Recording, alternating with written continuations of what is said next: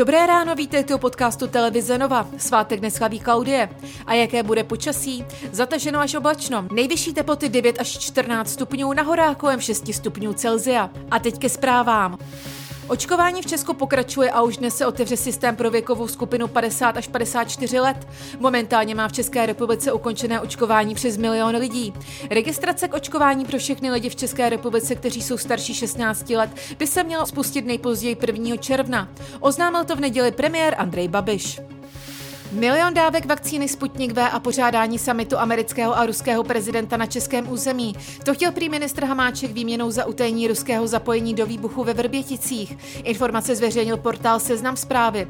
Podle opozice by měl Hamáček rezignovat. Sám ministr nařčení odmítá. Ten článek je plný lží a spekulací. Ten článek neobsahuje ani jednu citaci.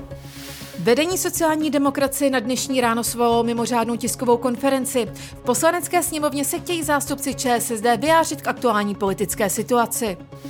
Kauza Jana Hamáčka nijak neovlivnila plány opozice na schození vlády. Koalice spolu dál sbírá podpisy pro vyvolání hlasování o nedůvěře. Piráti a starostové je však podpořit nechtějí a raději by rozpustili celou sněmovnu. Promítání nápisu Velezrada na Pražský hrad v noci na 20.